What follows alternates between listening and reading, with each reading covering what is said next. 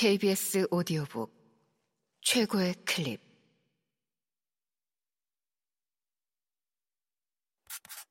KBS 오디오 북. 셜록 홈즈의 모험. 세 번째. 빨강머리 연맹. 코난 도일 지음 성우 이자영 이규창 읽음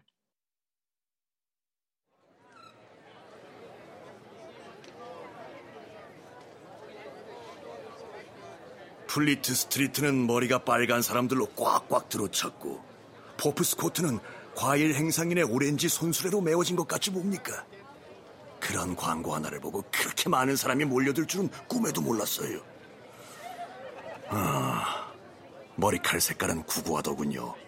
밀짚, 레몬, 오렌지, 벽돌, 아이리시 세터, 간, 흙. 그 모든 색이 다 있었지만 스폴딩의 말 맞다나 생생하게 불타는 듯한 진짜 빨강머리는 많지 않았어요. 하고 많은 사람들이 줄을 서 있는 것을 보고 난 주눅에 들어서 포기하려고 했지만 스폴딩이 말리더군요. 그리고 그가 그렇게까지 할 줄은 몰랐는데 사람들을 밀고 당기고 들이받아 가면서 나를 끌고 북새통 사이를 빠져나가서 그 사무실 입구 계단까지 곧바로 다가갔지 뭡니까? 계단에는 두 줄기 인파가 뒤얽혀 있었어요. 한 줄은 올라가려 하고 한 줄은 퇴짜를 맞고 돌아가려 하는 거였죠. 하지만 우리는 꽤나 잘 쑤시고 들어가서 곧 사무실에 발을 들여놓았습니다. 음, 무척이나 재미난 경험을 하셨군요.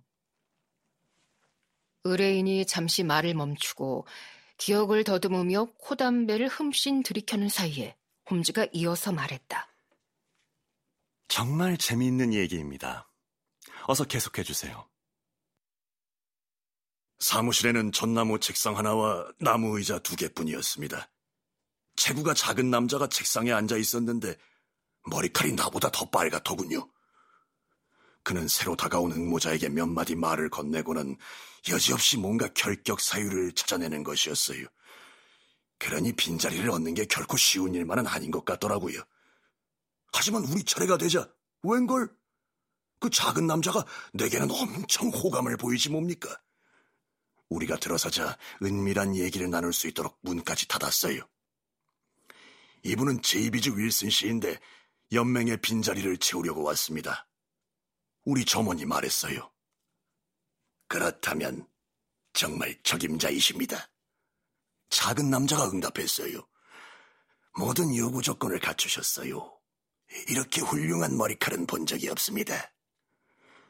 그는 한 걸음 물러서더니 한쪽으로 비뚤음이 고개를 젖히고는 내가 낯이다 화끈거릴 정도로 내 머리칼을 골똘히 뜯어보는 것이었어요. 그러다가 갑자기 달려들어서 내 손을 꽉 끌어쥐고 열렬히 축하 인사를 건넸습니다. 가득 망설일 까닭이 없지만 그래도 만전을 기해야 하니 이러는 나를 용서해 주시기 바랍니다. 하는 말과 함께 그는 양손으로 내 머리칼을 움켜쥐더니 내가 비명을 지를 때까지 쥐어 뜯었습니다. 눈물이 다 맺히셨군요. 하며 그는 손을 거두었어요. 그럴 줄 알았습니다. 하지만 우린 만전을 기해야 해요. 전에 두 번이나 속았거든요. 한 번은 가발에 속고 한 번은 염색에 속았지요. 실왁스 이야기를 들으시면 인간의 야비한 본성에 치를 떨게 될 겁니다. 그는 창가로 다가가서 창밖에 대고 빈자리가 찼다고 목청껏 외쳤습니다. 실망해서 구시렁대는 소리가 왁자하게 들려오더니 모두 뿔뿔이 흩어지고 빨강머리라고는 그 남자와 나만 남게 되었어요. 내 이름은 덩컨 로스입니다. 그가 말했어요. 저 또한 우리의 고귀하신 자성가께서 남긴 유산의 혜택을 받고 있는 사람입니다. 결혼은 하셨죠, 윌슨 씨? 가족도 있으시고? 나는 없다고 답했습니다. 그가 고개를 뚝 떨구었습니다. 아, 이런. 그가 근엄하게 말했어요. 그거 참 심각한 일이로군. 그 말씀을 들으니 정말 유감천만이요. 두말할 나위 없이 이 기금은 빨강머리를 존속시킬 뿐 아니라 번식 확산시키기 위한 겁니다. 당신이 홀몸이라는 건 너무나 안타까운 일이 아닐 수 없어요. 홈저 씨, 난 그 말을 듣고 가슴이 철렁했어요. 빈자리를 얻지 못하는 줄 알았죠. 하지만 그 남자는 몇 분 동안 골똘히 생각하더니 괜찮다고 말하는 것이었어요.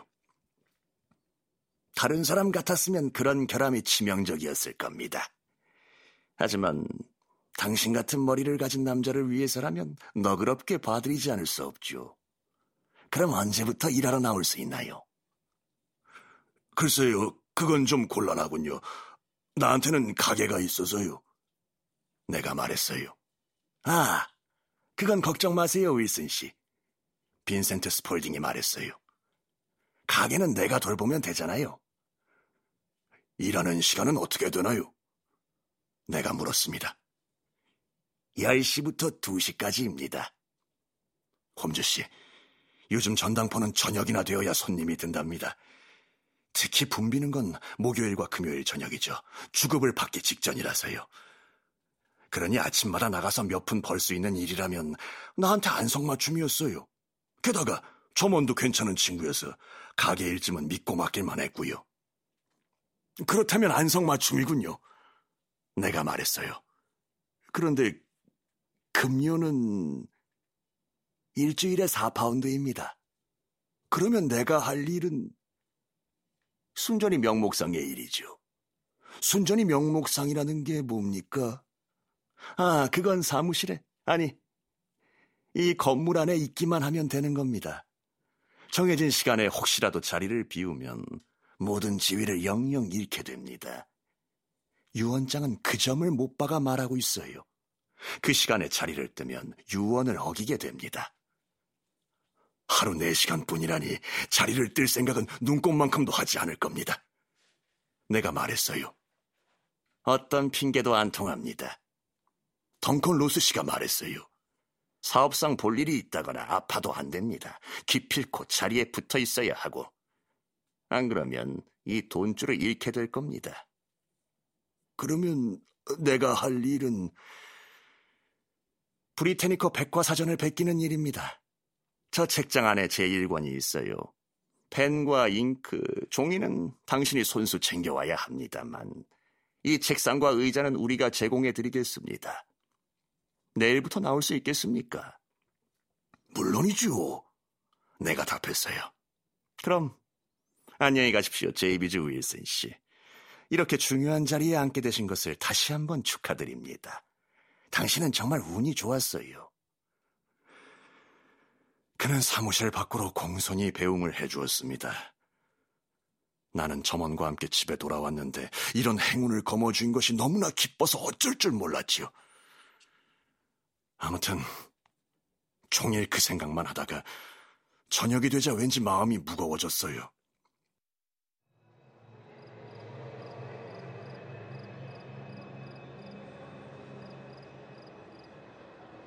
모든 게 짓궂은 장난이거나 사기인 게 분명하다는 생각이 들었거든요.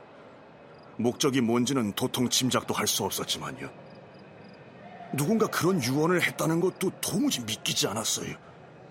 브리테니커 백과사전을 베끼는 간단한 일을 하는 대가로 그렇게 큰 돈을 준다는 게 말이나 되겠어요? 빈센트 스펄딩은 내 기분을 돋워주려고 갖은 애를 쓰더군요. 잠자리에 들 무렵 나는 이성적으로 그 모든 것을 포기했죠.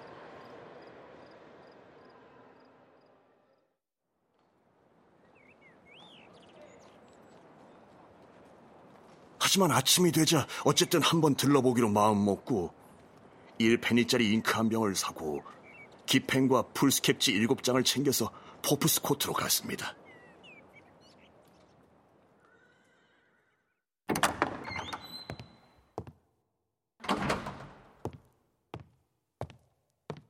그런데 놀랍고 반갑게도 모든 게 사실이었어요. 나를 위한 책상도 떡하니 마련되어 있었고 내가 출근했는지 확인하려고 덩컨 로스 씨가 먼저 나와 있었어요. 그는 A 항목부터 쓰라고 한 후 자리를 떴는데 별일이 없는지 확인하러 가끔 들렀죠. 그는 2시에 나더러 퇴근하라면서 많은 항목을 베꼈다고 칭찬을 하더군요. 그는 내가 나간 후 사무실 문을 잠갔죠. 그런 나날이 계속되었습니다, 홈즈 씨. 그리고 토요일에 로스 씨가 내 주급으로 금화 사서버린을 주었어요. 다음 주에도 그랬습니다. 그 다음 주에도. 나는 날마다 아침 10시까지 출근해서 오후 2시에 퇴근했어요. 덩컨 로스 씨는 차츰 아침에 한 번만 들르더니 나중에는 아예 코빼기도 비치지 않았어요. 하지만 물론 나는 잠깐이라도 자리를 뜰 엄두를 내지 못했죠. 그가 언제 나타날지 몰랐으니까요.